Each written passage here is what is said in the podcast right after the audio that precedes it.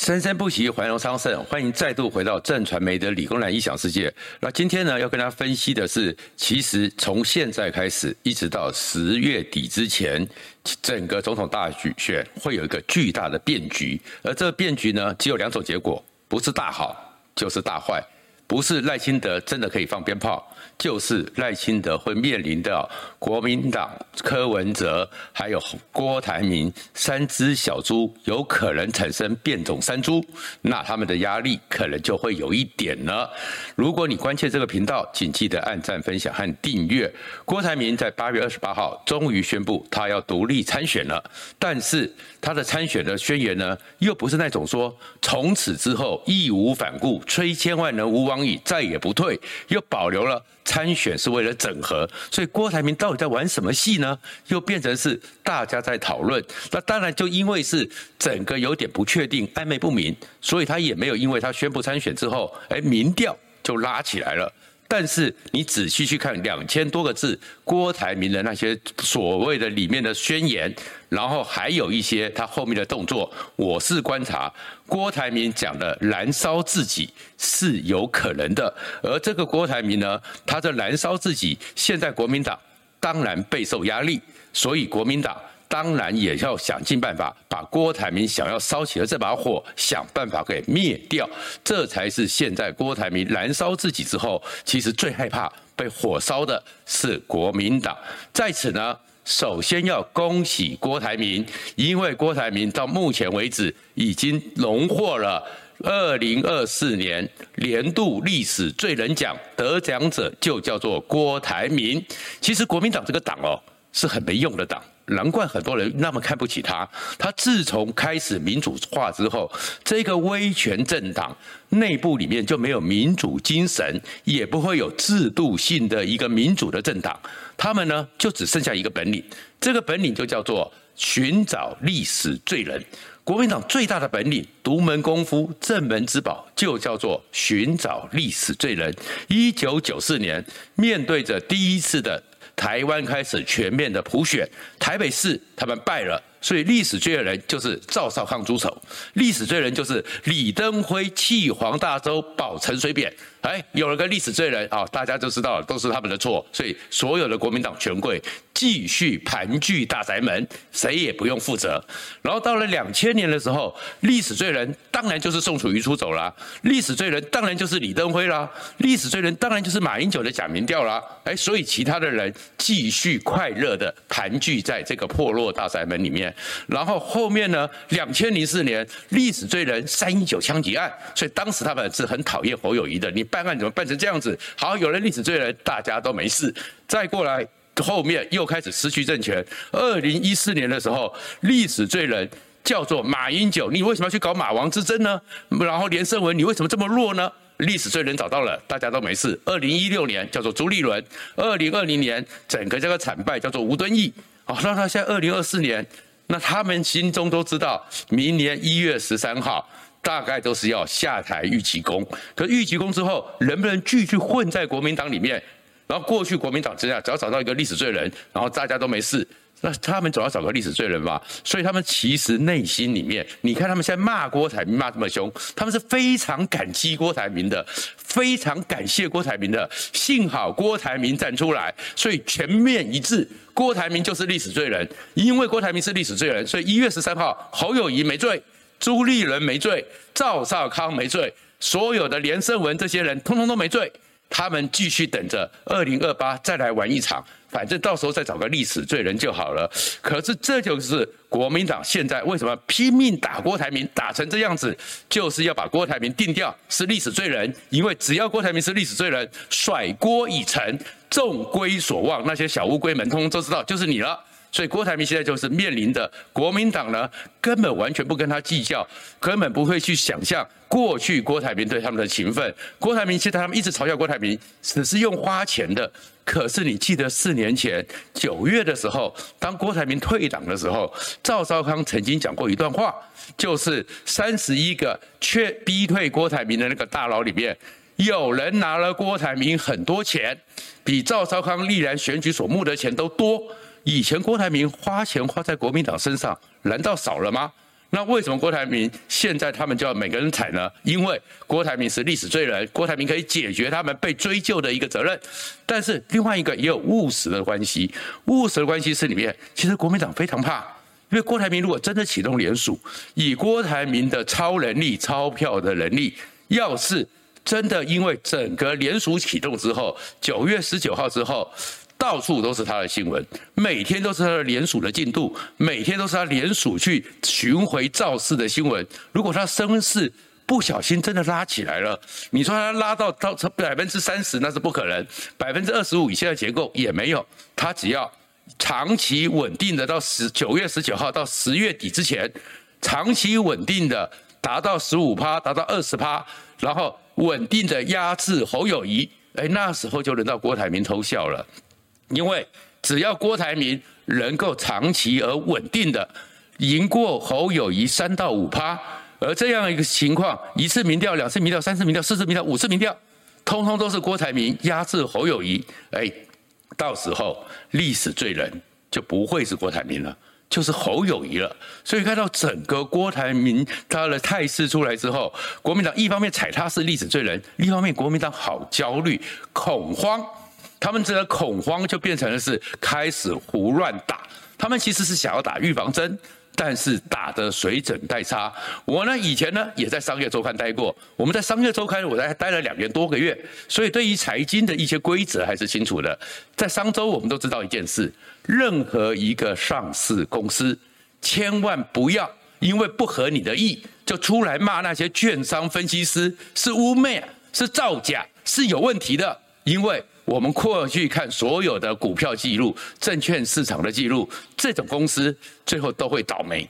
可是国民党还是干了这件事了，因为他们就出来痛骂整个游宜农的民调是有问题的，是选样有问题，是抽样有问题，说十三点六不合理。还有先前的时候，整个金溥聪有些民调是要被买的，五十万、九十万的价码随便讲。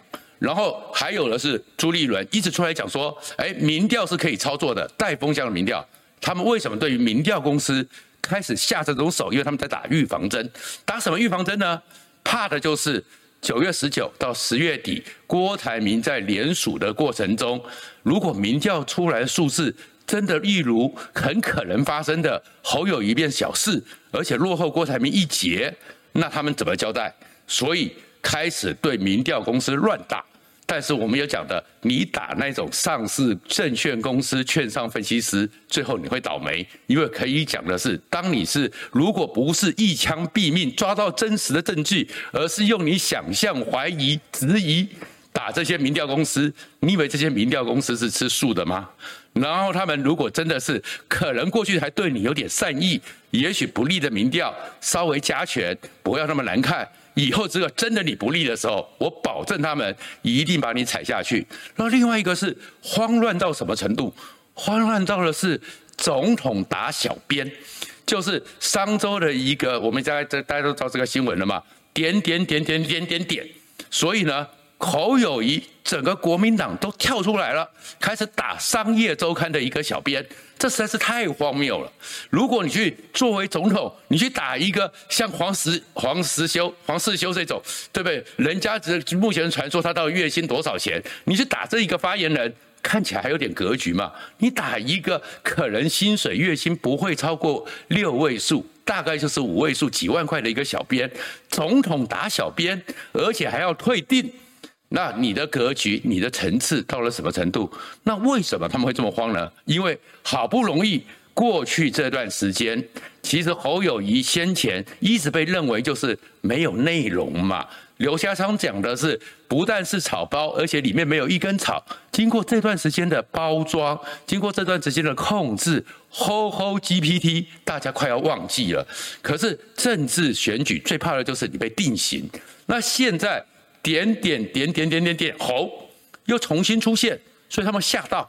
如果这点点点点点猴又出现了，那侯友谊现在不是继续的，已经其实很危险了，就会持续的往下走。所以他们要去打小编。然后另外一件事情呢，他们真的很怕郭台铭，所以格局小到去打小编之外，另外一个状况开始全面的启动，因为郭台铭有钱，因为郭台铭有超能力，所以开始你会看到都是类似偏向国民党的系统。先去讲说，哦，地方派系讲的一票一个联署要一千块，一个联署要两千块，郭台铭你不给钱，所以地方派系不帮你，然后再过来找了二十家公关公司，然后一张票是一个成本是两百块，为什么一直放这个消息？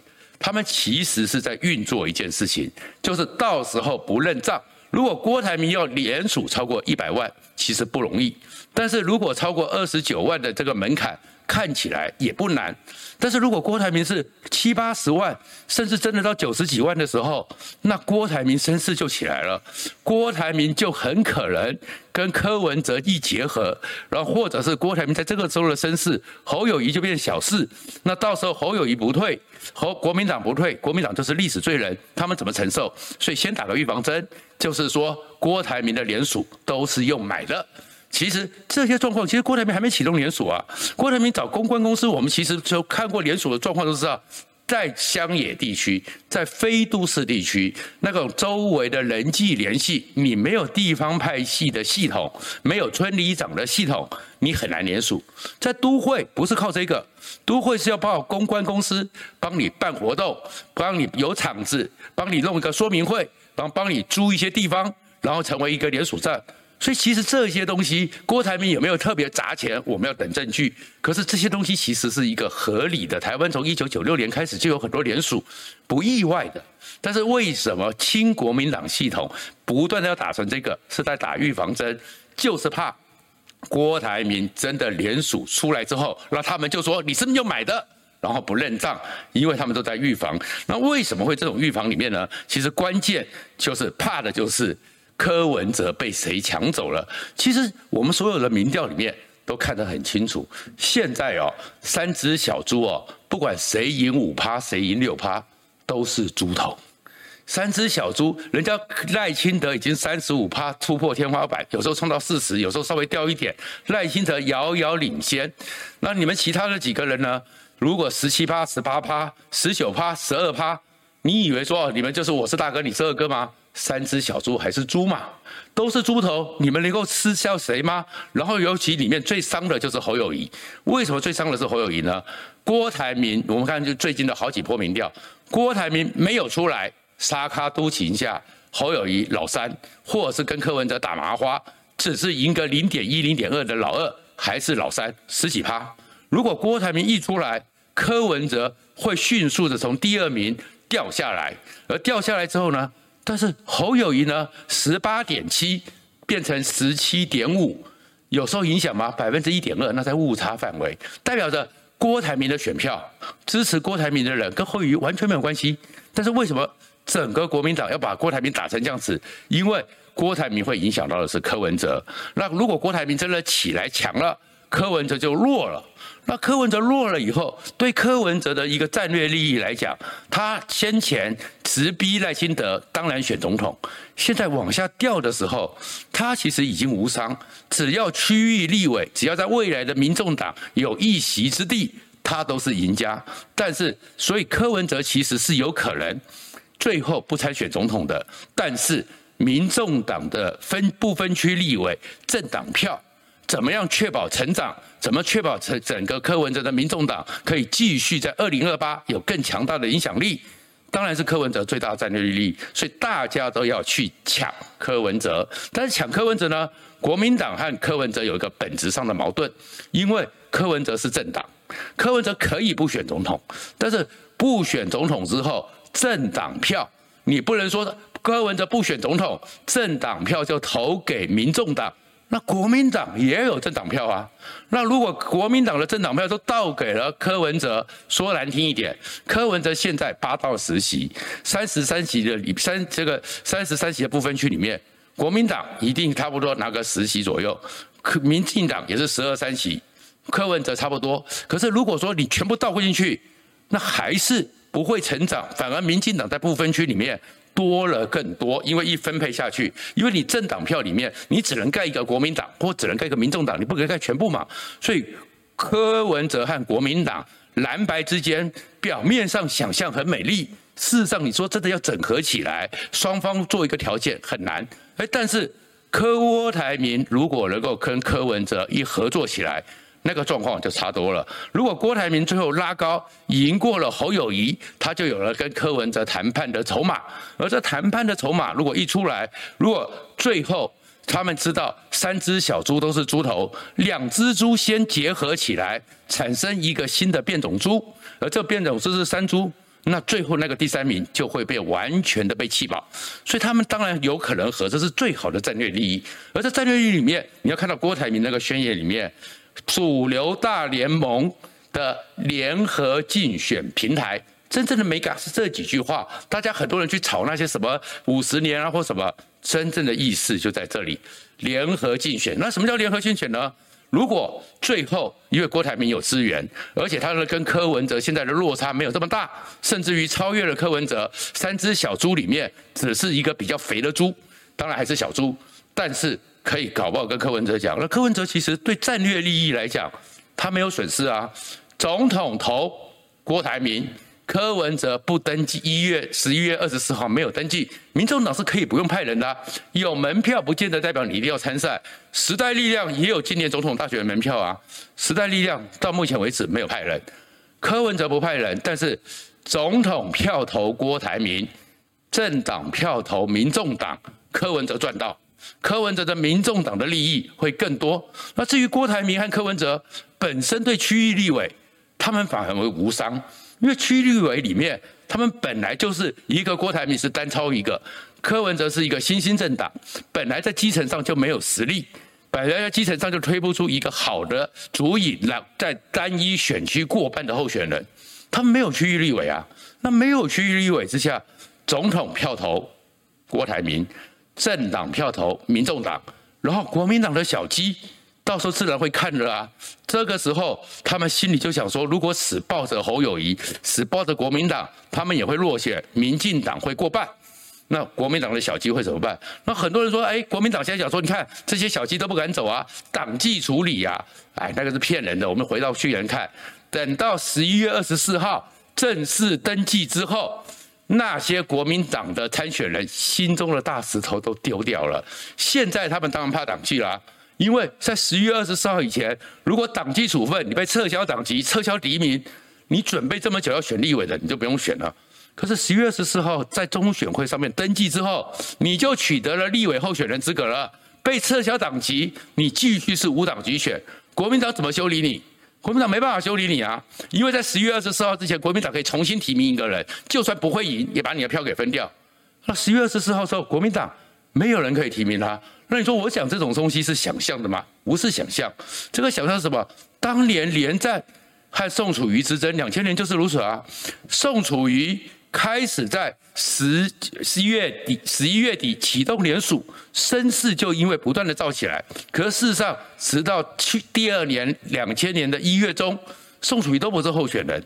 但是刚刚一登记之后，当时的国民党的多少立委开始跳出来，开始跟着宋楚瑜走。亲民党就开始在二月三三月三十号直接成立新的政党。为什么？因为他们已经不怕了。所以国民党现在是最怕的是这个状况，他最怕这个状况之后，国民党呢，如果放不下他们大宰民的身段，那他们呢，永远就是说我绝对不会退让，我们是百年大党，那你就完蛋了。因为从现在开始，其实你可以看得出来，郭台铭、柯文哲心里都知道，三只小猪都是猪头。但是中间要有一个抢亲的过程。那柯文哲呢，其实是现在被抢亲的主要对象。而柯文哲呢，也很有趣。这有趣在哪里呢？我们大家就讲到喝咖啡，在计程车工会的那一场，那个东西哦，你会看到就叫做嘴巴很强硬，身体很正直。什么意思？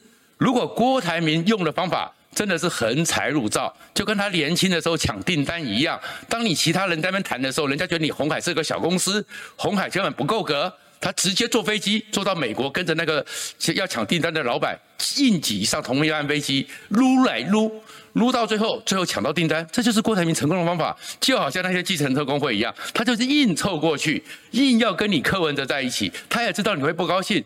可是柯文哲真的不高兴，当场翻脸走人嘛，当场直接痛斥嘛，当场申请跟烧法，申请保护令，你不要再跟举我，以后柯郭台铭在柯文哲周围一百公尺内不准靠近。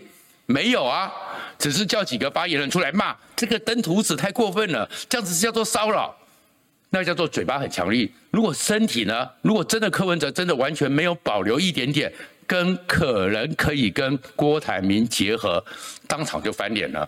但是没有翻脸，所以其实他们两个人心中有数。现在郭台铭这种硬要抢亲的方法太粗鲁了，这简直是一个土豪。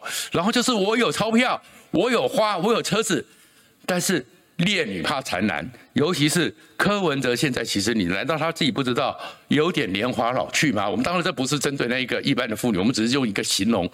柯文哲现在的身世往下走，柯文哲基本上在地方上无陆军无法生根，你会看到他的整个地方上党部一直被人家质疑，那叫捡漏，他没办法成长，所以他最后。